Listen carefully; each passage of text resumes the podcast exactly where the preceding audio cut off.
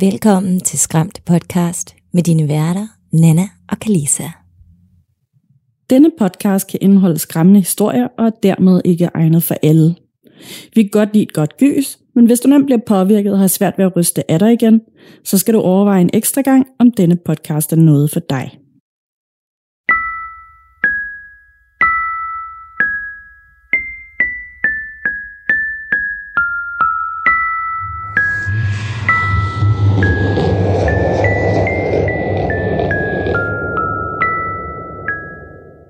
Hej Kalisa.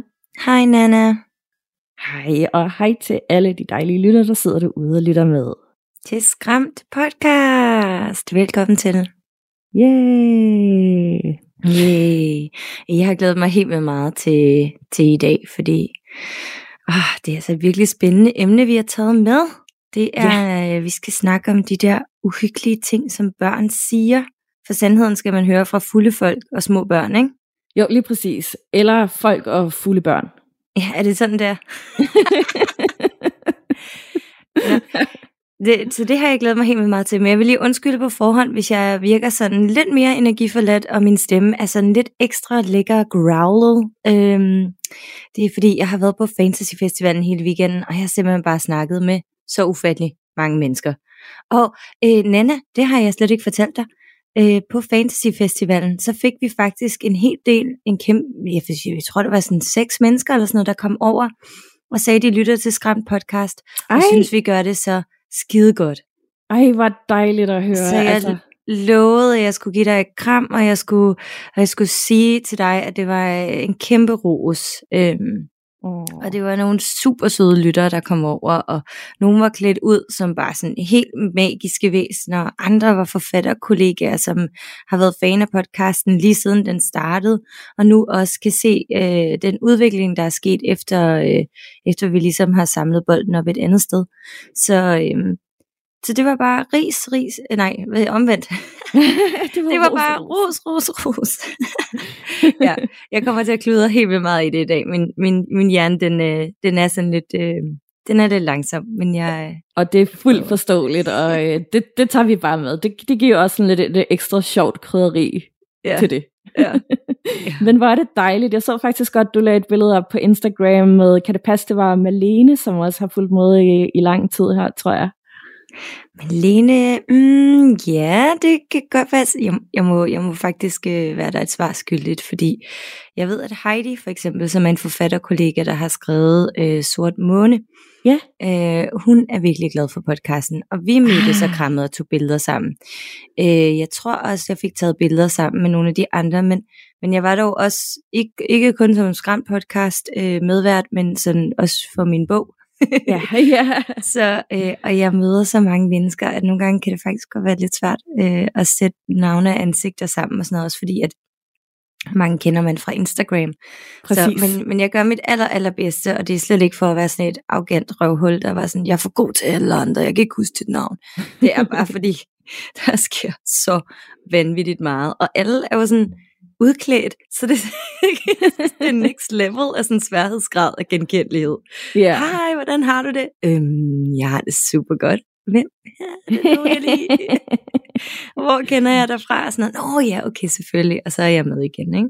Jo, jo, jo, jo, det er klart. Jeg så også, der var en, der lagde et billede op i uh, Facebook-gruppen med uh, kostyme og yes. med et inspirationsbillede af make-up og alt yeah. sådan noget. Det så fantastisk ud. Og det blev nemlig så flot, og nu kan jeg ikke lige huske, hvad lytteren hed, men det var netop også øh, med slange medusa vibes øh, yeah. og vampyr vibes med veninden. Det var så flot. Altså så flot og virkelig imponerende, at man kan have så meget kostume på, for det var varmt. Ja. så øh, det, det blev stegende helt ind i den der sal der. Fordi vi var så mange mennesker. Det havde jeg slet ikke regnet med. Ej, hvor dejligt. Altså næste gang, så vil jeg gerne med. Jamen, det skal du, og det, jeg ja. synes faktisk også, at næste gang, altså det ville jo have været oplagt, hvis vi kunne øh, snige os med ind på programmet den her gang, fordi at øh, temaet var monstre, ja. øhm, hvilket også var derfor, jeg fik lov til at komme ind og snakke om Den som visker, fordi at der jo er monsterkærester i, og jeg snakkede Paranormal Romance, og er blevet mm. udnævnt til nu Smutmaster.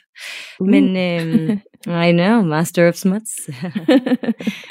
øhm, men næste gang, der er øh, Fantasy Festival, øh, og de her forskellige små cons og sådan noget, så tror jeg, det vil være super sjovt at lave et live optagelse af Skram podcast. Helt sikkert. Det kunne det. være virkelig sjovt. Ja, så øh, lad os prøve at se, om vi kan få det til at ske til næste år. Og så skal du helt klart med, og så skal du også blive helt blæst bagover over, hvor sindssygt det er. Ja, nemlig. Jeg har aldrig været til sådan noget før, så det, det kunne være så fedt. fedt, fedt, fedt. Så Nana, det var, det var ligesom det, der er sket for mig i den her weekend. Har du egentlig oplevet noget uhyggeligt? Nej, ikke sådan. Øh, der, det har egentlig været ret stille her. Jamen, der var sådan lige... Øh, der var, der var lige lørdag, hvor vi havde sådan et vennepar på besøg til noget middag, øh, hvor at fjernsynet tændte sig selv, og jeg blev sådan helt forvirret. Øh, øh, jeg stod med den ene inde i stuen og snakkede om bag fjernsynet, og så øh, ud i køkkenet for lige at spørge øh, Gabby, om det var ham, der havde tændt fjernsynet. Det var det overhovedet ikke, og så kunne jeg se, altså fordi vi kan godt styre det med vores telefoner og sådan noget også, at hans telefon lå inde i stuen, så han kunne ikke have gjort det. Oh. Øhm, så vi var sådan lige lidt forvirret, sådan, kan vide, hvordan det er sket. Og så var der en, der spurgte, nej, jeg har ikke bare kommet til at røre ved fjernbetjeningen, den lå et helt andet sted. Så øh, vi kom frem til, at enten så har det været spøgelser, eller også så har det bare været øh, min Google Home, der har hørt et eller andet, og så tænkt, at det var det, der blev sagt. Ej, det der er også underligt. Jeg synes faktisk, det er super uhyggeligt, når fjernsyn tænder af sig selv. Altså, kan du huske de der gamle fjernsyn, der ligesom var sådan en ordentlig flyttekasse, og yeah. så, og, så tændte det af sig selv, og så var det bare myrekrig, og så var det øhm, den der ja. Yeah. Det var, det var noget af det mest uhyggelige, og det blev jo også brugt i adskillige horrorfilm, især uh, The Ring. Lige præcis. Ja, jeg ved ikke hvorfor, men der var bare sådan et eller andet super uhyggeligt. Altså, det er lidt noget andet, når den sådan bare tænder for, det ved jeg ikke, Desperate Housewives, eller et eller andet andet, der bare lige tilfældigvis er i tv, ikke også? Jo. Men det der myrekrig, det var sådan virkelig creepy, og ja. også de der sådan øh, pauseskærme, der var sådan, når der ikke var noget program på, det var også ja. sindssygt uhyggeligt. Ja, og, og så havde de som regel også en hyletone, der ligesom akkommoderede den der øh, pauseskærm med de forskellige primærfarver og sort og hvid, ikke? Så den der jo. cirkel, og så sådan, i ja, Ej, nemlig. Det, det, det, kunne jeg, øh, det kunne jeg faktisk heller ikke helt øh, holde til, da jeg var barn. Jeg kan huske, det skete også rigtig meget for mig i, i mit gamle hus, øh, der hvor jeg øh, havde min, min tidlige barndom, indtil jeg blev sådan en prætin. Ja. Øhm, men vi havde også vi havde kæmpe store monster-tv'er, ikke? og vi havde, vi havde et i pejsestuen, og vi havde et i, i sædestuen, og så havde jeg også på mit, øh, på mit værelse, havde jeg sådan et lille et, hvor der var kassettebånd indbygget, så man sådan kunne, du ved, det var sådan en tv med VHS-player nede i. Ja, ja. Øhm, og de havde det altså også med at tænde og slukke for sig selv, og det var altid myrekrig, den tændte på. Ej, ja. altså det er simpelthen... det var sådan et minde, jeg lige havde, jeg havde forlagt om bag i, i mit sind. Jamen også mig, også bare det der med at falde i søvn foran fjernsynet, og så vågne op til den der sådan hylende pauseskærm der. Uh. Ej, det er så vemmeligt. Ej, ja. Uha. så kan jeg altså bedre lide Ramachance nu. Den ja. der, øh, når efter klokken, hvad er det, klokken 9 eller 8 eller sådan noget, så ser man alle Ramachangerne ligge og, og putte og, og sove og sådan noget i deres hængekøjer på deres værelse og sådan noget. Det synes jeg er virkelig hyggeligt. Det har jeg faktisk tændt for en gang imellem, når jeg følte mig lidt alene. Ja. og sådan lidt sårbar, så har jeg sovet med dem ja. foran i stedet for. Den var jeg også kommet forbi på et tidspunkt, også selvom jeg ikke har børn, og ikke rigtig ser Ramachan, men det, jeg synes også bare, det er super nuttet og rigtig godt fundet på, faktisk. Ja, og det er jo noget, vi bruger nu rigtig meget på, øh, på YouTube, ved jeg. Der er rigtig mange, der bruger det til ASMR. Det der med at sove sammen med andre mennesker, især hvis man er sådan, øh, har noget angst, eller, eller har virkelig svært ved at, ved at lægge dagen fra sig, eller måske netop lige har oplevet noget, som var lidt underligt og lidt unsettling. Ja. Øhm, og man har brug for et eller andet til sådan at slappe af igen. Der er også mange, der bruger de der comfort shows. Jeg kan godt lide at, at sætte Friends på, men det er lang tid siden, jeg har gjort det nu. Ja. Nu har jeg jo B, så kan jeg jo bare og jeg er, den, jeg er den store stærke i forholdet, så hvis der sker noget hyggeligt, så, øh, så, så bliver jeg lidt ekstra modig, fordi hun bliver bange, ikke? så bliver jeg sådan helt, ja, ja. ja. det er sjovt, det fungerer sådan. Det gør det bare. ja, det gør det. Hvis det var hende, der sådan var helt vildt modig, så tror jeg, at jeg ville tillade mig selv at blive sådan, uh, ja, det var uhyggeligt, nu kan jeg ikke sove. Ja, nemlig. Men det skal vi netop også snakke om, det er jo det der med, øh, børn er jo sådan lidt, øh, der er i hvert fald nogle teorier omkring, at børn er lidt åbne kanaler for det paranormale. Ja, lige præcis. Og øh, det er jo også egentlig faktisk det der med øh, myrekrigen på skærmen. Det minder mig faktisk også lidt om øh, den der meget, meget ikoniske scene fra yeah. Poltergeist med den lille pige, der sidder foran skærmen, og hun har en eller anden forbindelse til det, og sætter hånden op på den, og mm. vender sig om og siger til sine forældre, They're here. ja, det er så uhyggeligt, fordi, og jeg tror, den der åbne kanal og de der øh, uhyggelige ting som børn, også fordi, at de ikke har nogen, som regel, nogen kontekst til, hvad det er, de siger. Altså, de siger bare sådan, de er meget umiddelbare i det.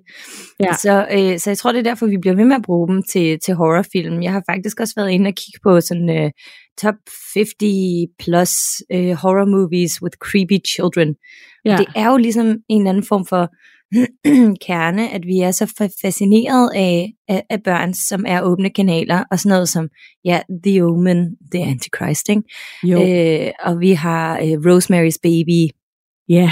Yeah. Øh, hvor det jo egentlig ikke er barnet i sig selv, der sådan er creepy, men det er sådan omdrejningspunktet, og så Exorcisten selvfølgelig, Poltergeist, og øh, der var også The Shining, hvor vi jo har Red Room, Red Room, ikke? Altså, og så den sjette sans, så det er ligesom alle de der store, store gyserfilm, øh, de, de tager udgangspunkt i, at børn kan, kan kanalisere det paranormale, eller snakke med de døde. Jamen, det er rigtigt. Altså, og i det hele taget, det der børneunivers er også bare sådan en kæmpe trigger. Det der med at sådan høre børnelatter kan være sådan rigtig uhyggeligt, eller børnegråd, som ja, er sådan malplaceret, det er også super uhyggeligt. Legetøj, der lige pludselig begynder at spille af sig selv, altså. Og så netop børn, der bare siger sådan, eller peger ud i rummet, og man kan ikke se noget, eller snakker om et eller andet, hvor man bliver sådan helt, wow, Ja, jeg får faktisk lige gåsehud over det hele, alle hårene rejser, fordi jeg kommer i tanke om en, øh, en, en, øh, en på Nukes Top 5, sikkert af en eller anden lille kort video af en fyr, der renoverer et hus, øh, og han går rundt, og han er helt alene, der er ikke nogen møbler og sådan noget, og han er bare sådan en, øh, en arbejder, ikke? og så kan han lige pludselig høre den vemmeligste gråd af et barn. Øh, ja, og det, altså, jeg kan jo slet ikke klare sådan noget med børnedød, og, jeg, og det er faktisk, jeg, øh, det er det eneste i horrorfilm, bortset fra øh, radio, radioaktiv øh, energi og, øh, og small spaces, sådan som en ubåd for eksempel, som jeg bare, no, no, det har jeg ikke lyst til at sige noget med.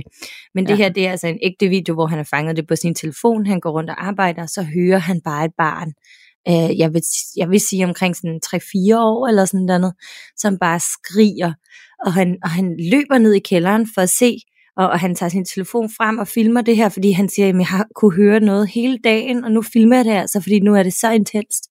Og han kan ikke finde det der barn, og det er et forholdsvis stort hus i et isoleret område, så det kan ikke komme ud fra, det kommer altså indenfra. Men han kan ikke finde barnet. Og jeg tænker bare, uha, jamen, ikke nok med, at jeg får den der rigtig dårlige mavefornemmelse med, øh, altså, hvad er der sket? Er der en, eller anden, er der, et, er, der, er der en barneånd, der hænger fast her, fordi de oplevede noget, som var så vemmeligt? Eller i den anden retning, som mm, B som regel går efter sådan, det er nok en demon, der efterligner et, en barnestemme, ikke? ja. Uh. Men, men i mit sind, så er jeg sådan et, ej, hej, stakkels barn, løb hen til det og samle det op. Altså, ja. instinkt, instinkt først. Det er også derfor, jeg dør først i en gyserfilm, hvis jeg nogensinde skulle være med i. Jeg bare sådan, åh, yeah. yeah, I don't care that you're a demon, kom her. Præcis. Jeg kan omvende barnet. Ja, eller du, du ved, måske er det en dæmon, fordi den aldrig har fået rigtig kærlighed, ikke? Altså. Ja. ja, jeg, jeg er sådan lidt, øh, der, er jeg, der er jeg blevet hjertet. Øh, men alt andet, der kan jeg godt være sådan, ja, øh, blot og gore og ting, der kravler og sådan noget. Ja, det er uhyggeligt, men det er ikke noget, der sådan ligesom rører mig, rører mig. Det er først, når der kommer noget med, med børn. Og ja. faktisk så har jeg også en, øh, en anden anbefaling. Jeg har måske snakket om det, og kommer også til at gøre det, efter vi har snakket om vores historie, men øh, den bog, der er skrevet til Vog, fordi han var nemlig også med på Fantasy Festivalen og snakkede lidt om det. Hans bog, der hedder Mulm, der uh, har vi ja. også et creepy kit med. Fedt. Ja, så, øh, så det kan vi snakke lidt om bagefter, fordi nu vil jeg gerne høre, hvad for nogle historier du har fundet om på internettet, Nana. Yes, jeg har været sådan lidt rundt og ledet i en hel masse af sådan nogle Twitter-tråde og BuzzFeed, Board Panda og alt sådan noget. Og jeg har fundet 10 små gode historier her. Uh, den første. Jeg får nogle gange søvnparalyse.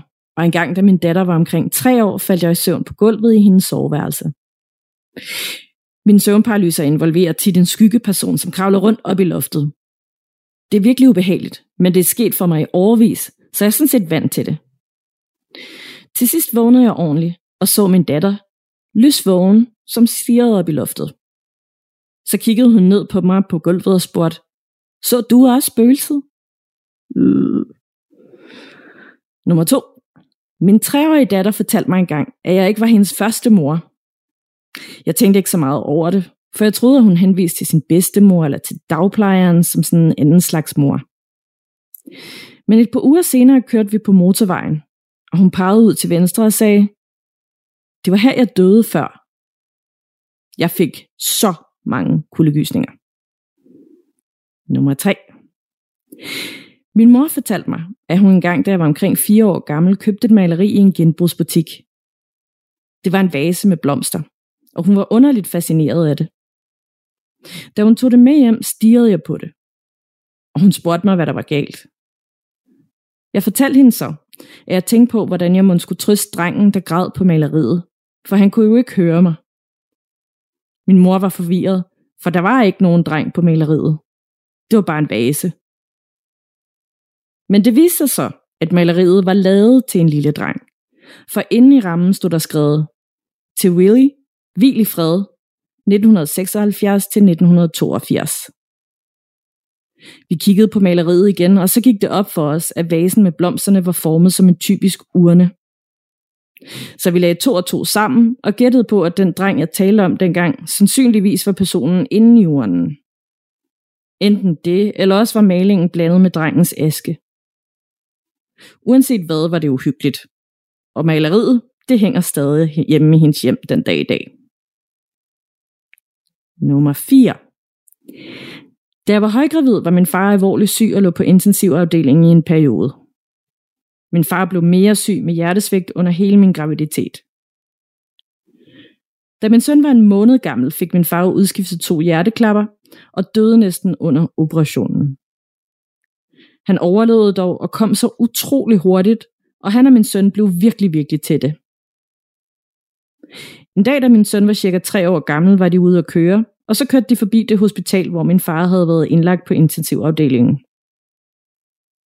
Min søn pegede på hospitalet, kiggede på min far og sagde så, det var der, du blev rask hos lægerne. Var det ikke? Min far sagde, at han næsten kørte galt i bilen. Ingen af os havde nogensinde talt med min søn om, hvad der var sket med min far, eller vist ham hospitalet. Vi blev skræmt fra vid og sans. Men en ting er helt sikker, min søn har altid kunnet se og har vidst en masse ting, som han ikke burde vide.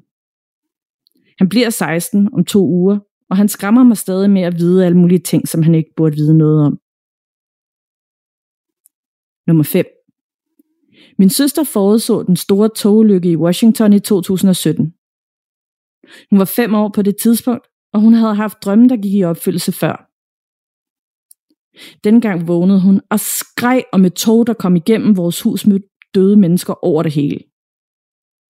Da vi stod op om morgenen, fyldte ulykken hele nyhedsoverfladen. Nummer 6. Da jeg var i starten af 20'erne, arbejdede jeg i en daginstitution. En af de toårige begyndte ofte at henvende sig til mig og alt det andet personale og sagde, babyspøgelse. Det skete hver anden dag, i en uge eller to. Og en dag, da hans mor kom for at hente ham, fortalte jeg hende, hvad han sagde, og spurgte, om det var fra et tv-program eller en bog, de var i gang med at læse derhjemme. Moren sagde nej, men han havde også sagt det derhjemme, så hun troede, at det kom fra et eller andet i dagplejen. Vi freakede begge to lidt ud. Et par uger senere fandt moren så ud af, at hun var gravid. Det kunne have været tilfældigt, men jeg kan ikke lade være med at undre mig. Mon drengen havde forudsagt graviditeten, eller havde barnet i maven mon kontaktet sin bror. Det fik mig til at tænke sådan en interessant tanke, fordi når vi tænker på spøgelser, så tænker vi på dem som spøgelser for mennesker, der er døde. Men kan vide, om det også er muligt, at der er spøgelser af mennesker, der ikke er født endnu. Nummer 7. Min mand er landmand, og sent en aften tog jeg min fireårige og toårige med hen på marken for at hente ham fra arbejde. Mens vi ventede på, at han skulle blive færdig, spurgte min toårige, Mor, Hvem er den der mand udenfor? Jeg svarede, jeg kan ikke se nogen mand. Lægger din kenddukke ude på gulvet? Men så kom min fireårige og sagde, han er lige uden for din dør, og han stiger på dig. Han er uhyggelig, han har blod i ansigtet. Det isnede ned af min ryg. Jeg ringede til min mand og bad ham om at skynde sig, og så tog vi hjem. Min piger er nu 5 og 7 år, og de husker stadig manden, og de nægter at komme i nærheden af den mark. Nummer 8. Da min datter var omkring to et halvt år gammel, flyttede vi ind i et gammelt tjenestehus, der blev brugt til personalet hos ejerne af et palæ, der lå lige ved siden af. Vi satte os ind i bilen en dag, da hun kigger over i huset og i naboens baghave og råber, hej, mens hun vinker. Jeg kiggede derhen, og jeg så ikke nogen, så jeg spurgte, hvem det var, hun vinkede til. Hun sagde, jeg vinkede til drengene, der plukkede æbler. Der var et træ der, men det var ikke et æbletræ. Og der var altså heller ikke nogen drenge der. Men hun blev ved med at insistere på, at de var der. Jeg mødte så den nabo, der boede inde i huset, og spurgte hende, om hun havde nogen sønner. Hun sagde nej, så jeg fortalte hende historien om, hvad der var sket. Hun sagde, det er pudsigt. Vi har lige fået fældet et æbletræ, som har været der i over 100 år. Min datter vinkede til de usynlige æbleplukker et par gange mere efter det. I samme hus sagde min datter, at der boede en familie hos os. Det var et forældrepar og deres datter. De sagde, at de var omkommet i en bilulykke. Da vi spiste aftensmad i dag, sagde hun, de er lige der, kan du ikke se dem? Mens hun pegede ud i luften på et eller andet i køkkenet. Jeg legede med og spurgte ind til det. Men så sagde min datter, at hun legede med familiens lille pige, som hun sagde hed Issy. Issy kørte med os i bilen, og hun legede også med min datter, når vi var derhjemme. Det, der fik mig helt ude af den, var da min datter en aften var i bad, og pludselig skreg et skræk-indiane skrig, mens jeg var gået ud for at hente hendes håndklæde. Jeg løb ind i badeværelset og spurgte hende, hvad der var galt, og hun sagde, den slemme mand, der sidder på gulvet, kigger på mig, mens jeg er i bad, og han laver et grimt ansigt, mens hun pegede ud i luften. Fra den aften ville hun ikke engang gå forbi badeværelset, uden først lige at kigge ind for at se, om den ondskabsfulde mand var der. Det gjorde også pottetræningen om natten næsten umuligt. Vi nåede at bo der i omkring halvandet år i alt, og så flyttede vi derfra. Nummer 9. For et par måneder siden boede jeg hjemme hos min søster. Den første nat, jeg var der, vågnede jeg midt om natten, fordi jeg følte, at jeg ikke kunne trække vejret. Det var som om, der var noget, der blokerede min mund. Da jeg endelig var helt vågen, gik det væk, og jeg kunne nemt falde i søvn igen. Næste morgen gik jeg ind i spisestuen til morgenmad, og min syvårige nevø sagde, Hej moster, hvem er den lille dreng, som gik ind på dit værelse i går aftes, som ikke havde nogen øjne? Og den sidste her, nummer 10, den er kort, men den er sådan rimelig impactful. Min vens søster sagde aldrig et ord, før hun var omkring 5 år gammel. Da hun en aften ved middagen pludselig sagde, I er ikke min rigtige familie. Min rigtige familie døde i en brand. Uh. Ja, så... Øh, ja. What? Ej, det er nasty. Det er så creepy, creepy, creepy. Især ja. den første med sådan spær øjnene vidt op og kigger op på skyggefiguren, der kravler på loftet. Ja, What is that? Det. Så du også spøgelset? Og sådan, altså, jeg, jeg har jo læst en milliard af de her små historier, mens jeg researchede, og der var rigtig meget faktisk af sådan noget, også med, øhm, der, der var også en anden et sted, øh, hvor at øh, der var en søn, der kom ind og sagde til sin far sådan, øh, mor svævede rundt nede i køkkenet, øh, og så tænkte han, åh, det var da en sjov fantasi. Øhm, og moren hun lå nemlig inde i soveværelset op på første salen og øh, sov til middag eller sådan noget. Og så vågnede hun, og så kom hun hen til sin mand og sagde, ej, jeg havde sådan lige sådan en, du ved, sådan astral projection drøm, hvor at jeg svævede rundt ned i køkkenet. Ej, det er jo, det er, ja, det er så underligt. Jeg kan slet, ja. altså også sådan noget som, øh, øh, og hvad hedder de nu, de der doppelgangers og sådan noget. Der ja. er jo en helt øh, TikTok-trend, der kører lige nu med, øh, hvor det er sådan en meget statisk stemme, der siger sådan, If you see anybody in your house at night that looks like you, but aren't you, do not look at them. Og, øhm, og så er der en masse, ja, den er så klam, fordi alle folk har brugt lyden til så at lave øhm, små doppelgangers af sig selv, som smiler på den her helt vildt klamme måde, imens den her mærkelige stemme øh, fortæller omkring, hvad du skal gøre, når du ser din egen dobbeltgænger i dit hus om natten som smiler uh, uh, til dig. Ja, Nå, um, undskyld, men det var lige et tidspunkt, det var fordi, jeg kom til at tænke på det der astro projection, men vi har også nogle af de der små historier, hvor det er, øh, øh, hvor det ikke kan passe sammen med, at moren er kommet ind og har krammet sit barn, og så hører hun lige pludselig toilettet skylle, og så øh, går barnet ud fra toilettet, og så kigger hun ned, og så krammer hun ingenting. Uh, ja, ja, ad, Sådan noget. Ja, og jeg har også hørt det et par gange med, øh, med folk, øh, det er så måske sådan lidt mere sårbart, men, øh, men med folk, som for eksempel har mistet deres børn, mm. øh, og også have den der, en hel del personlige beretninger, hvor folk har sagt til mig, jamen så kunne jeg mærke, at de kravlede ind i sengen om natten, og så kunne jeg lige kramme dem en sidste gang, eller jeg kunne mærke, at de lå ved siden af mig, eller sådan noget, ikke? Oh, ja. Ja, ja.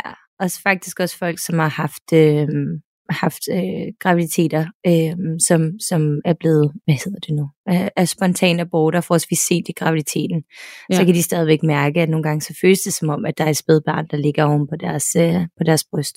Ej, åh, altså det var der faktisk også rigtig mange historier af, sådan noget med øhm, børn, der snakkede om øh, andre små børn, de legede med, som ikke var der, og øh, hvor at, at så, så, så fortæller de lige pludselig, hvad de hedder, og så viser det sig, at det er navnet på øh, et ufødt barn, som forældrene har haft, som de aldrig nogensinde har fortalt ja. det nulevende barn om. Ja, jeg skulle også have haft en, øh, en lillebror kort efter, jeg blev født, øh, men, øh, men, men det blev ikke til noget. Altså, men det var heller ikke så langt hen i graviditeten, at, at man lavede en gravsten og sådan nogle ting. Men, mm. men det tænkte jeg meget over, da jeg var barn, faktisk. Øhm, ja. Og jeg tror også, min mor hun snakkede lidt om det for mig sådan sådan rimeligt, nå ja, men det kunne have været, og det havde du næsten, og sådan var det. Ja. Øhm, men øhm, så fik jeg så en lille søster 18 år senere i stedet for, så alt er godt, og så to andre søskende på min fars side. Ja. Øhm, men ja, så, så, så på den måde, der, øh, der tror jeg virkelig, vi, når det er børn og sådan noget, øhm, og også at små børn opfanger de her ting, som vi siger, måske snakker eller forklarer dem en virkelighed, og så ligesom danner deres egen virkelighed. Jeg havde rigtig mange usynlige venner som barn. Ja. Øhm, så ja, men der er også, øh, jeg har nemlig en, en lille historie her med. Yeah. Ja, yeah. Øh, jeg har ikke skrevet den om i sådan en fortællerform. Det er mere bare sådan øh, så noget, jeg synes var ekstremt interessant. Ja. Det er øh, historien om den unge Cameron McCutley, øh, som er The Boy Who Lived Before. For rigtig mange af de her ting, og det lagde jeg også mærke til, at du havde en af, øh, af dine beretninger, hvor det handlede om en person, øh, et, et barn, som havde sagt, jamen der døde jeg derovre. Ja. Ja. ja. Har, kan huske deres tidligere liv, eller der er i hvert fald nogle indikatorer på, at børn altså under øh, alderen 7 kan være i kontakt med et eventuelt tidligere liv. Mm. Øhm, så den her historie, det er, øh, det er en dokumentarfilm. Øh, I virkeligheden bare en episode af, af en serie, øh, hvad hedder det, britisk serie, der hedder Extraordinary People. Og jeg kan huske, at jeg så den her for mange år siden. Det er en dokumentarfilm, øh, der er blevet lavet i 2006 omkring øh, Cameron McCutley, som kan huske sit tidligere liv. Spændende. mm-hmm. øh, i 2006 er Cameron, han er, han er fem år gammel, og øh, han bliver ved med at kunne huske, og han har snakket om det lige siden han kunne tale sig en eller to, om den her skotske ø Barra vest fra Glasgow, og han kan huske, at han har, han har boet der, og han har haft søskende, og han har haft en hund, og øh, at øh, han kan huske præcis, hvordan det lille hvide hus ser ud, og hvordan det har øh, udsyn over havet, og ned til sådan nogle rock pools, sådan nogle små stensøer nede på stranden, og så også, hvordan at øh, flyvemaskinerne de landede på stranden, i stedet for en landingsbane. Øhm, Dokumentaren blev ligesom lavet, fordi at familien ikke kan forklare, hvordan at Cameron ved noget som helst omkring et sted, der hedder Barron, eller øh, Barra. Fordi øh, Barra er en, en virkelig lille ø, som ikke er særlig kendt for nogle ting. Altså der er et lille historisk museum der, jeg vil sige, det minder lidt om Fanø på den der måde. Den har nogle historisk forankring selvfølgelig, og noget slag, øh, nogle slag i, i den britiske historie, som er vigtig, men, men det er ikke sådan et, et, et sted, som alle snakker om, som for eksempel Hawaii, eller Haiti, eller, eller Mexico, eller sådan noget, som man godt kan kan få i medierne ret ofte, fordi at der sker ting og sager ude i verden, men det er også sådan kendte familie- øh, eller feriedestinationer. Så familien og især moren kan simpelthen ikke forklare, hvorfor at Cameron han kan i så øh, detaljeret tilstand forklare, hvordan han har oplevet sit liv tidligere, og alle de her detaljer. Han, øh, Cameron er også ret påvirket af, at han kan huske sit tidligere liv, fordi hans bror som er samme alder, øh, ikke tror på det, og, og folk sådan har det med at børste ham af. Og så øh, fortæller moren også, at hun, hun har nogle, nogle, nogle følelsesmæssig ambivalens omkring det, fordi at på et tidspunkt, når hun henter Cameron, så bliver han helt vildt ked af det, fordi han troede, det var hans Barra-mor, der ville hente ham fra skole. Øhm, at det er som om, at det, at det her indre pres og alle de her minder, at de påvirker Cameron mere og mere og mere. Så øh, moren, hun tager kontakt til en øh, børnepsykolog, men også en skeptiker. Det er en mand, der hedder Chris French, som, hvor hun spørger, jamen, øh, hvad, hvad, hvad tror du, at det her har noget at gøre med? Det skal lige siges, at Chris French, han rent faktisk arbejder aktivt med at debunke en masse af de her spirituelle ting, som også er forbundet med, med børns minder og børns øh, samtaler med de døde og sådan nogle ting. Øhm, så han er jo han er farvet af den overbevisning. Han mener helt klart, at det er falske minder, og det er en vild fantasi, og at øh, Cameron han beskriver ting, som er så vage, at det kan altså det kunne være hvor som helst i verden, og han har sikkert bare skabt sig sådan en, en fantasiverden, som er blevet hans safe space, hvor han øh, drager hen og kan bo med en anden familie, når det lige føles kaotisk i den virkelige verden. Moren tager også kontakt til øh, en, der hedder Cameron Majors, som er specialist i børns fantasiverdener, men, øh, men hun kan heller ikke rigtig sådan, altså hun kan godt se, hvordan det kunne måske være virkelig, men hun tror ikke på reinkarnation, og den her specialist er også sådan, jamen fantasiverdener er kompliceret, og, øh, og moren, hun, hun holder bare fast i, jamen Cameron, han kan ikke vide noget om Barra fra os, fra familien. Der er ingen, der har boet der. Der er ikke noget, han har set i tv, fordi han ser jo tegnefilm, han ser ikke dokumentarfilm om Barra. Øh, det er ikke noget, de har snakket om i børnehaven eller i preschool. Til sidst så, øh, så beslutter moren simpelthen sammen med en, øh, en efterforsker, som efterforsker cases for, for øh, børn, der, der kan huske deres tidligere liv, så tager de til Barra med øh, Cameron og hans bror. Og de prøver at, at gå ind i den her efterforskning for at se, jamen, er der nogle af de her ting og beskrivelser, som vi kan forankre i virkeligheden. For eksempel så kan Cameron, han øh, har beskrevet, at hans øh, Barra-far, Hans tidligere far fra et tidligere liv hedder Shane Roberts og døde i et trafikuheld. Når de så kommer til Barrow og snakker med det her historiske museum og de her øh, slægtsforskere, som bor på øen, så finder de også ud af, jamen, der er faktisk øh, nogen, øh, familien Roberts har boet. Der var ikke nogen, der hed Sean eller Shane, øh, men der var en, der hed James. Øh, og de finder også ud af, hvor huset, som de har brugt som blandt andet sommerhus, eksisterede i 60'erne og 70'erne. Og så kører de Cameron til, øh, til det her hus, og Cameron han reagerer virkelig underligt. Nu har jeg selv en dreng på fem år, og det kan godt være, at min dreng han bare har ekstra meget krudt i røven, men Cameron virker ekstrem øh, eftertænksom for en femårig. Han virker meget stille. Det kan også godt være, fordi at der er et camera crew, og der er en masse forventninger omkring, uh, nu skal du huske alle de her ting. Men, øh, men huset er identisk med det, han, han har beskrevet. Det er et hvidt lille hus med kun en etage, øh, udsyn over havet ned til de her rock pools, og der er også den her The Secret Gate into the Water, fordi der står faktisk en, en ret interessant øh, havelåge, sådan ret gemt væk, som Cameron med det samme kan, kan udpege han øh, har også snakket om den der hund og sådan noget, men de kan ikke finde mere ud af at gå rundt i huset. Han, han opfører sig sådan lidt underligt og eftertænksomt og sådan, øh, sidder meget stille og kigger på ilden og sådan noget, og, så, og som forældre til en, til en femårig dreng også. Så det, det, det beder jeg mærke i dokumentarfilmen, hvordan han, han opfører sig lidt anderledes, men han bliver, virker også ekstremt melankolsk og trist. Øhm, og så spørger moren, så er det fordi du savner din Barrow-familie? Havde du regnet med, at de var her? Og så siger han, nej, jeg jeg havde ikke regnet med, at de var her selvfølgelig, men jeg savner dem.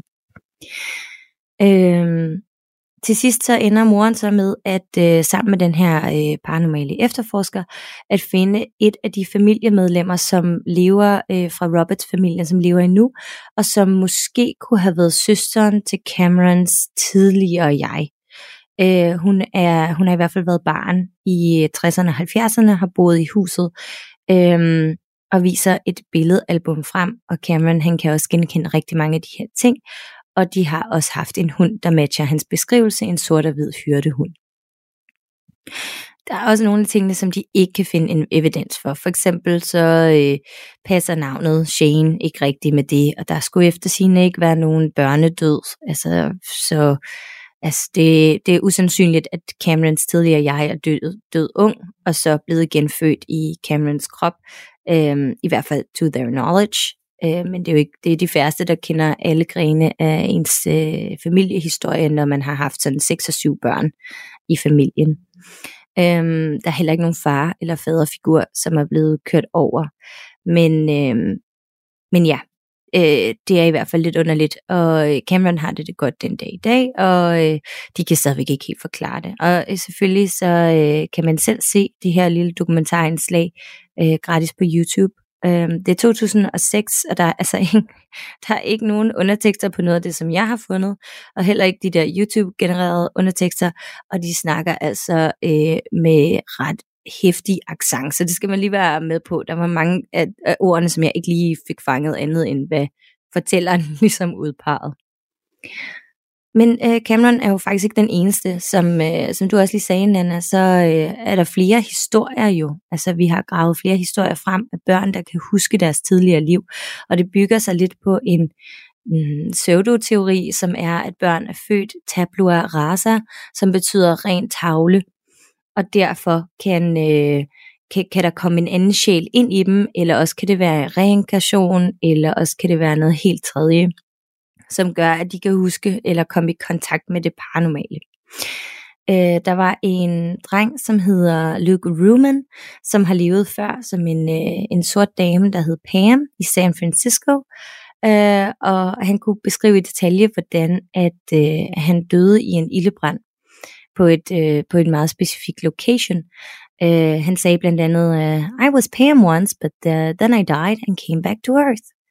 Og øh, så slog moren og familien det op, og kunne se, at der var faktisk en, en kvinde, en sort kvinde, der hed Pam, som øh, døde i en forfærdelig ildebrand, og endte også med at, at hoppe ud af et vindue, øh, imens der var, der var ild i hende, øh, og så blev hun, så døde hun selvfølgelig ikke, og muligvis genfødt.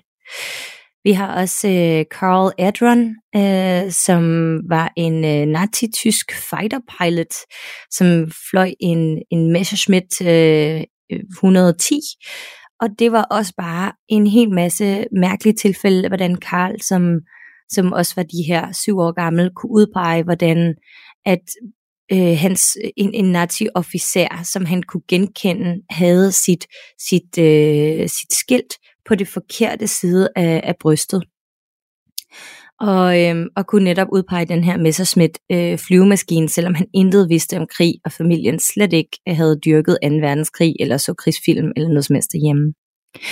Den sidste, jeg har taget med her, det er Ryan Hammond, som øh, måske har levet i før i, øh, i Hollywoods Golden Age i 1930'erne, som en øh, agent for en hel masse sort-hvid Hollywood-stjerner. Og han kunne også udpege over 55 øh, sort-hvid kendiser på de forskellige film, uden at kende til dem overhovedet. Og igen, han var kun 10 år gammel. Han kom også i fjernsynet med det og snakkede om, om sine oplevelser og sådan nogle ting.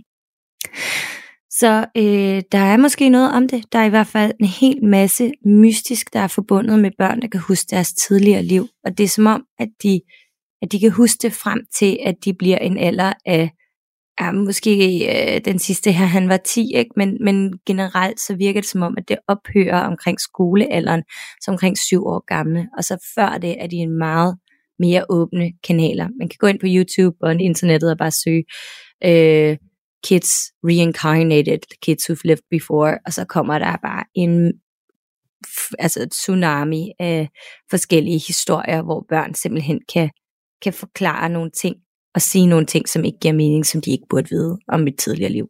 Ja, lige præcis. Vi har også haft emnet reinkarnation før i episode 49, hvor at øh, Maja Danica netop også fortæller om to børn, som øh, fortæller nogle fuldstændig vanvittige detaljer om et tidligere liv. Øh, den jeg fortæller om, det er sågar sådan, at han kan beskrive, at han, har, han er død, og at han er blevet øh, slået ihjel med en økse, og så peger han et sted, hvor han har et ar, Øhm, og, og det går så vidt som, at han faktisk også kan udpege, hvem der har gjort det, og hvor hans jordiske rester fra det tidligere liv ligger. Øhm, det er fuldstændig vanvittigt, nogle af de her store historier, og der, der er så mange af dem, og sådan, jeg, øhm, jeg tænker, at det er sådan nogle, der, altså, fordi der er så mange øh, detaljer, der kan blive beskrevet, øh, som er rigtige, og som de ikke burde vide noget om, så er det jo totalt svært at sådan sige, jamen det er bare helt tilfældigt, eller det må de Helt fantasi. Ja, præcis.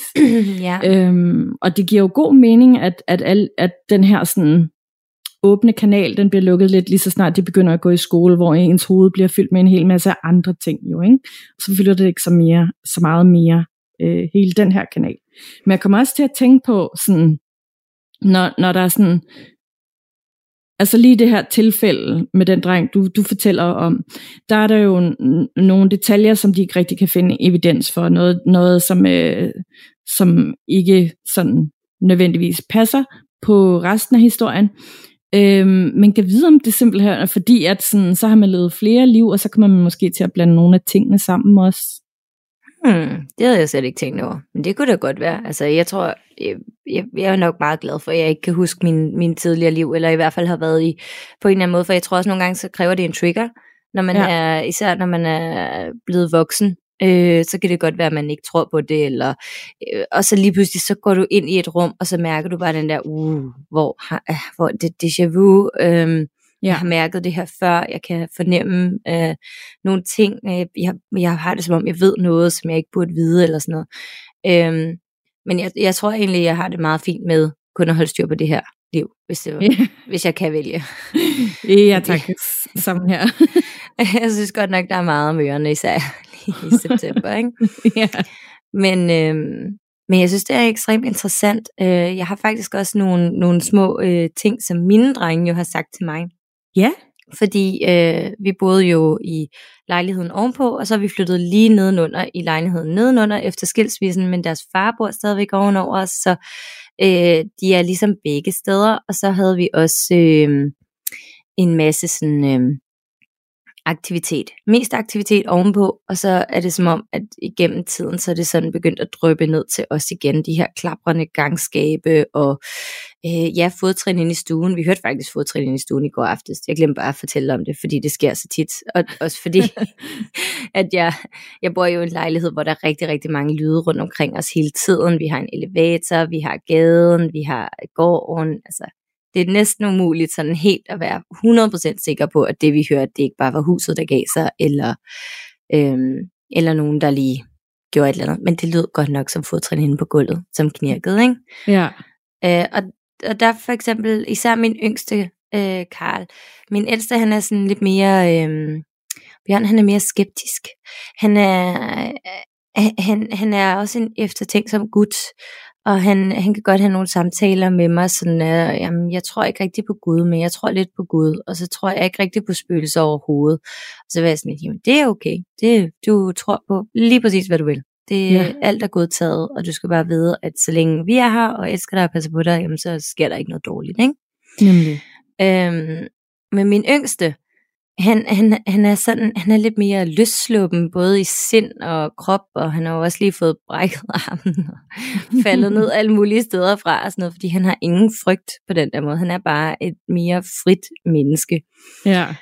Og han har sagt til mig en gang imellem, øhm, det værste han, han sagde, det var, øh, han sad ude i, øh, vi har sådan en lille balje, som de kan komme i bad i, ude i badeværelset i Bogenischen.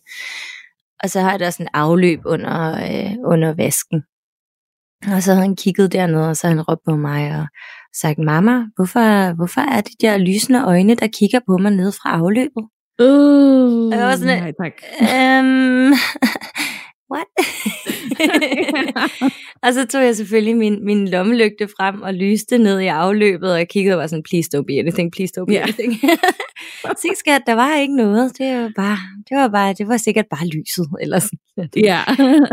Men der kan ikke være plads til et helt ansigt dernede i den der rest, så det var bare et øh, øh, it moment, altså Stephen Kings it, ja, ja. Øh, hvor han også kravler ud af afløbene med sin næse først, uh, eller hvad det er. Uh, ja. Uh. Og så har han også, øh, fordi herhjemme, øh, når man slår en brud, jamen så er det aldrig os, der slår en brud, det er selvfølgelig bruttespøgelset. Det er og, klart. Øh, ja, han, han fiser hele tiden. Det kan vi ikke gøre for. så der er ikke noget at være pinlig over for, fordi det var jo ikke os. Nej. Og, øhm, altså, men Karl han har ligesom adopteret det her bruttespøgelse ind til at være mere end en, der bare lige slår en fips og skrider. Det er...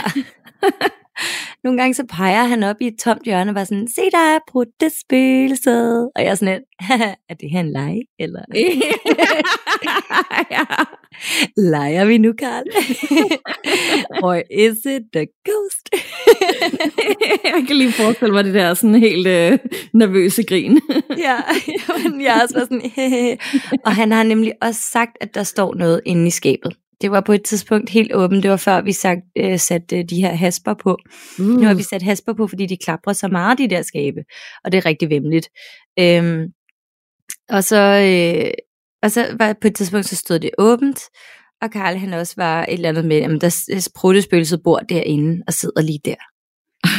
Ej, okay. Altså, mm, det der søde bruttespølse, jeg havde opfundet for, at det ligesom skulle være lidt hyggeligt, det blev ja. lige pludselig bare sådan, jamen, I don't know, måske Måske har han, han taget det til sig og forvrænget det og sådan noget. Og, og vi ser jo ikke noget uhyggeligt herhjemme. Vi ser ikke noget gys. Vi snakker ikke om spøgelser og dæmoner rigtigt andet end det der bruttespøgelse. øh, og, øhm, og, og jeg ser ikke voksne ting eller, eller noget som helst, når jeg har dem i nærheden. Altså det eneste, jeg gør, det er måske, at jeg læser. Ja. Øhm, men det er ikke noget, som de kan opfange. Øhm, så jeg er lidt nysgerrig på, hvor Karl han har det hen fra. Ja. Altså, om det er mig, der har, der har skabt det, for de kan jo godt fornemme lidt, at jeg synes, det er lidt fedt med det, der er uhyggeligt. Altså, ja. jeg kan godt lide kranier, knogler og udstoppede uler, ikke? Jo, jo, jo. Æh, altså, børn opfanger så meget mere, end man aner. Ja, og så det der med, jeg kan også godt lide at have falske hugtænder på og rende rundt med kappe og sådan noget. Jeg synes, det er vildt fed ting i, i mit jobbeskrivelse, at jeg skal gøre det en gang imellem, ikke? Ja. Øhm, så, øh, så, så jeg tror, ja, jeg ved ikke, om det er rigtigt, om han kan fornemme det, og jeg ved jo heller ikke, om der rent faktisk er noget her i det her hus, eller om det bare er huset, der er bygget underligt sådan, så gangskabene klapper, og ja, ting falder ned og rykker rundt på sig og går på gulvene. Ej. Måske er det katten. Vi har ikke en kat. Nej. Ej, det glæder jeg mig altså også til at finde ud af. Det finder vi jo forhåbentlig snart ud af. Ja, jeg glæder mig så meget, men jeg også var så nervøs. Jeg har næsten ikke snakket om andet hele weekenden omkring, vi skal have Frederik ud, og vi skal have dig her hjem. Og så ja. skal vi altså øh, holde nogle seancer, komme i kontakt, og øh, hvis vi kan. Øh, og hvis der ikke er noget kontakt, jamen, så kan det være, at vi kan se ind i os selv, i stedet for at udlede noget, eller øh, ja, få debunket nogle ting sammen. Det kunne også være rigtig fedt med sådan, ej, de der gangskab, de klapper jo bare og åbner og smækker sig, fordi det er metroen, der kører nedenunder eller et eller andet. Ja. ja, ja, helt sikkert. Det ville være ja. dejligt. Ja. But I don't think so. Nej. ja. Okay. Så øh, det var det var mine øh, creepy kids øh, ting Altså, og en anden ting, som jeg har, som var så lidt sjov, men det har jeg nok nævnt før, det er jo det der med, at, at ungerne de sover på den anden side af gangen, når de er hjemme hos mig, og så har jeg åbne døre. Ja. Så vi kan se hinanden fra sengene af, eller jeg kan sådan, jeg kan se dem, og hvis de sætter sig op eller sådan noget, ikke? Ja. Øhm, og vi har noget lys, der kommer ind fra, fra gaden, fordi vi har gadebelysning og sådan nogle ting. Så nogle gange, så kan jeg godt se, at de sætter sig op, og der sidder skygger øh, derinde. Og nogle gange, så kan jeg også godt sådan, Nå, Bjørn, Bjørn, er du vågen? Er du okay? Og så kan de svare sådan, ja mamma, jeg er lige vågen, kan du ikke lige holde mig i hånden eller et eller andet. Ja. Men nogle gange, så siger de ikke noget. Og når jeg så rejser mig op og går derind, så ligger de og sover. Ej, Ja, og også en anden ting, når de kalder på mig nogle gange. Og, og jeg kan høre dem, når jeg, når jeg sover, og så Barbara spørger sådan, jamen, hvorfor, hvorfor gik du ud af sengen? Jamen, det var fordi, de kaldte på mig. Altså, de sov godt nok, jeg var derinde, men måske havde de kaldt på mig i søvn. Og så sagde hun, nej, jeg var, jeg var vildt vågen på det her tidspunkt. Og der var altså ikke nogen, der kaldte. Øh, øh, øh, øh. Ja, og det bliver næsten endnu klammere, når det er Bjørn, der kalder, fordi Bjørn han kalder på den her måde, Mama! fordi han ikke vil vække Karl, så han visker, men det lyder så klamt. Og jeg siger, ej Bjørn, bare kald normalt, jeg er her. Åh oh, nej. Ja, du kan også bare vinke til mig, ja. du kan literally see me, altså. så øhm, ja, men, øh, men det er godt nok et stykke tid siden, vi har set nogle, nogle skygger. Jeg tror, det er næsten to uger siden. Så andet end det der med nogle gange, at jeg føler, at der er nogen, der ligesom går rundt bag mig, når jeg ja. sådan er ude i køkkenet. Eller jeg føler, at jeg kan se børnene løbe rundt om hjørnerne. Ja, Sådan, ja. dut, dut, dut. Og så går jeg ind og tjekker, og så sidder de bare der og ser tv, eller tegner, eller leger med Lego, eller sådan noget, ikke? Jo, jo, jo. Ej, puha. Den, den har jeg tit herhjemme, men det er mere sådan, det virker som sådan kæledyrs skygger. Det er nok, fordi jeg har haft sådan kæledyr hele mit liv, men jeg har jo ikke et her, hvor jeg bor for mig selv nu. Ja, det kan Ja. ja. godt være, at du har et kæledyr, der er fuldt med. Det vil jeg sådan ønske, jeg savner dem alle sammen. Mm. ja, ej, jeg, Ja. ja. jeg savner godt nok også kisser. Det var verdens dummeste landkat. Den var så sød. No. Dum som en dør, men vildt nuttet. det er en god kombi. ja, det, det, det var sådan meget derp. Ja. no thoughts behind those eyes. Jamen, det kan jeg godt lide.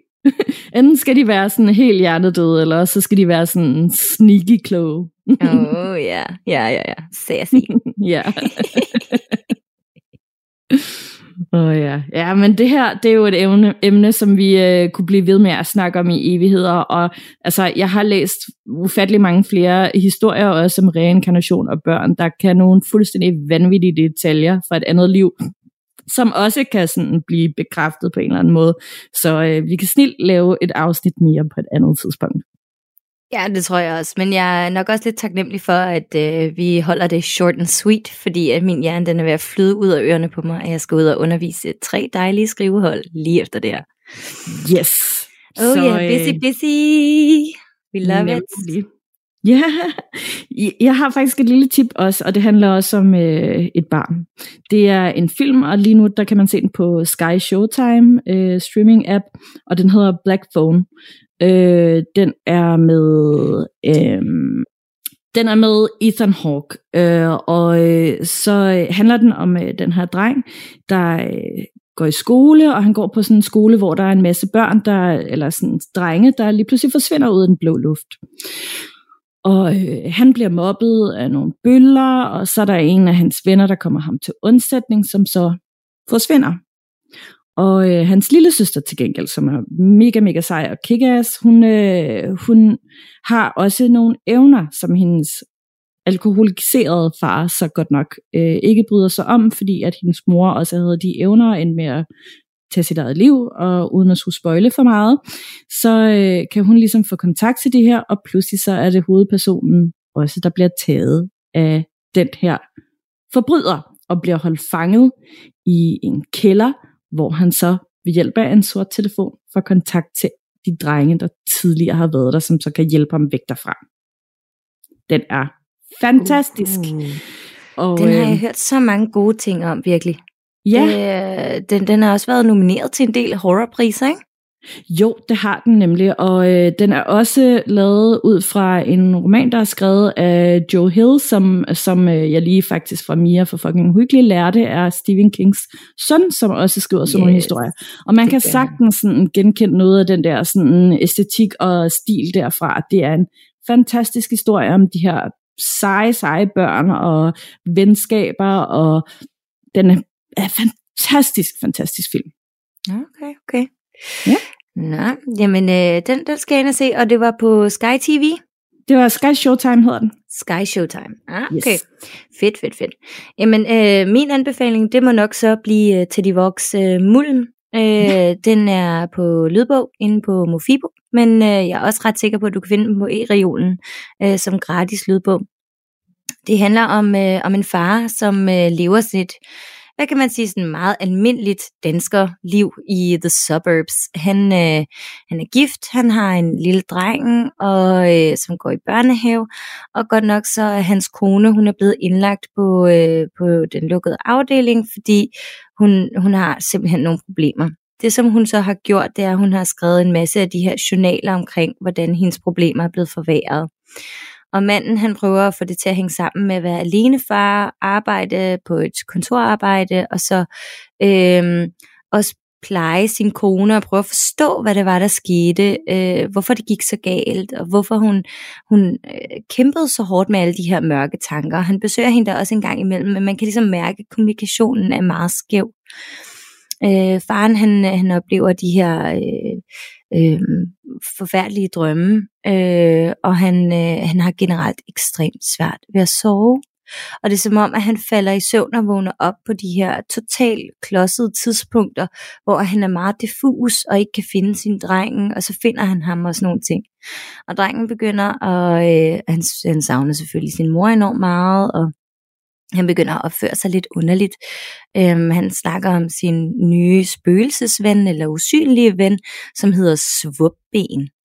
Øh, og Svupben bor ude i musen, og han kommer selvfølgelig ind på værelset om aftenen og snakker med den lille dreng. Øhm, drengen han samler også en masse af de her små sten og begynder at bygge sådan nogle gravhøje. Øh, og faren han får flere og flere sådan søvn, øh, søvnunderskudsvrangforestillinger af, hvad der gemmer sig inde i de her. Og han sådan sammenligner de her rådne kastanjer med, øh, som ligger rundt på, på legetøjsgulvet, hvad hedder det, øh, børne, børneværelsegulvet, med sådan ind, indskrumpet øjenæbler, og så ryster han hovedet sådan, nå nej, det var bare kastanjer. Så han, har, han, han, han begynder at få det her virkelighedssvigt også, øh, samtidig med, at han føler sig enormt langt fra at kunne forstå sin dreng og forstå sin kone. Så øh, der sker nogle rigtig vemmelige ting, og jeg vil gerne lige sige en trigger warning, hvis jeg ikke allerede har gjort det, eller sidst jeg har anbefalet den, eller snakket om den. Øh, slutningen kan godt være, at man skal skippe, eller du skal i hvert fald være opmærksom på, at der, er, der sker noget ret voldsomt med den her lille dreng, og det er rigtig ubehageligt. Så mm. øh, jeg kunne ikke lytte til det, øh, lige de der par kapitler, øh, men, øh, men resten af bogen synes jeg helt klart er værd øh, at give et lyt, eller et læs, og så kommer den jo også ud som film. Jeg er ret sikker på, at det bliver til næste år. Fedt, det glæder jeg mig til. Den er også skrevet op på listen af lydbøger, jeg skal til at have, ja. have hørt. Den er nemlig rigtig, rigtig fed, og jeg kan godt lide, altså den er meget klassisk amerikansk gys i virkeligheden, men jeg kan godt lide, at den er forankret i Danmark, fordi at så er den så meget mere relaterbar. Og jeg ja. synes ikke, jeg har læst så mange danske øh, gyserhistorier, som tager det her med sådan, lugten af, af, af børnehave, lugten af dansk børnehave, af våde gummistøvler og lav på madpakker. Altså, det, det fik mig virkelig til at være lige der, og at han træder på Lego midt om natten og sådan noget. Jeg, ja. jeg ved ikke, men der er et eller andet sådan, når, når det bliver forankret i den virkelighed, jeg selv kan relatere til med at være øh, mor, ikke? Så, ja. ja. Så rammer det lidt til dig, og den er også virkelig godt skrevet. Fedt. Dejligt. Det var øh, to rigtig gode anbefalinger til jer, så er der også masser af mere underholdning at tage fat i, indtil vi øh, lyttes ved næste gang. Ja. Tak for i dag. Tak for i dag, og tak til alle jer, der var ude og øh, lytte med til Skræmt podcast. Og husk, I kan sende os øh, lytterberetninger, og I kan følge os på de sociale medier. Og til lytterberetninger, når man skal sende det ind, så kan man sende både på den gamle mail, Øhm, men nu har vi lavet en ny mail, som passer sammen med Skræmt podcast. Og hvad er det nu, den mail er, Nana? Den er skræmtpodcast.gmail.com, og det er skræmt med AE i stedet for A, fordi at øh, de skandinaviske bogstaver ikke helt er taget med på det der internetsprog og sådan noget endnu. yes. Øh, så skriv ind til os, hvis I har oplevet noget uhyggeligt, og så ses vi bare, eller på genhør, næste tirsdag. Yeah. Yeah. Og pas nu på, at du ikke bliver alt for bange for din egen skygge. Der er så meget andet, der lurer ude i mørket.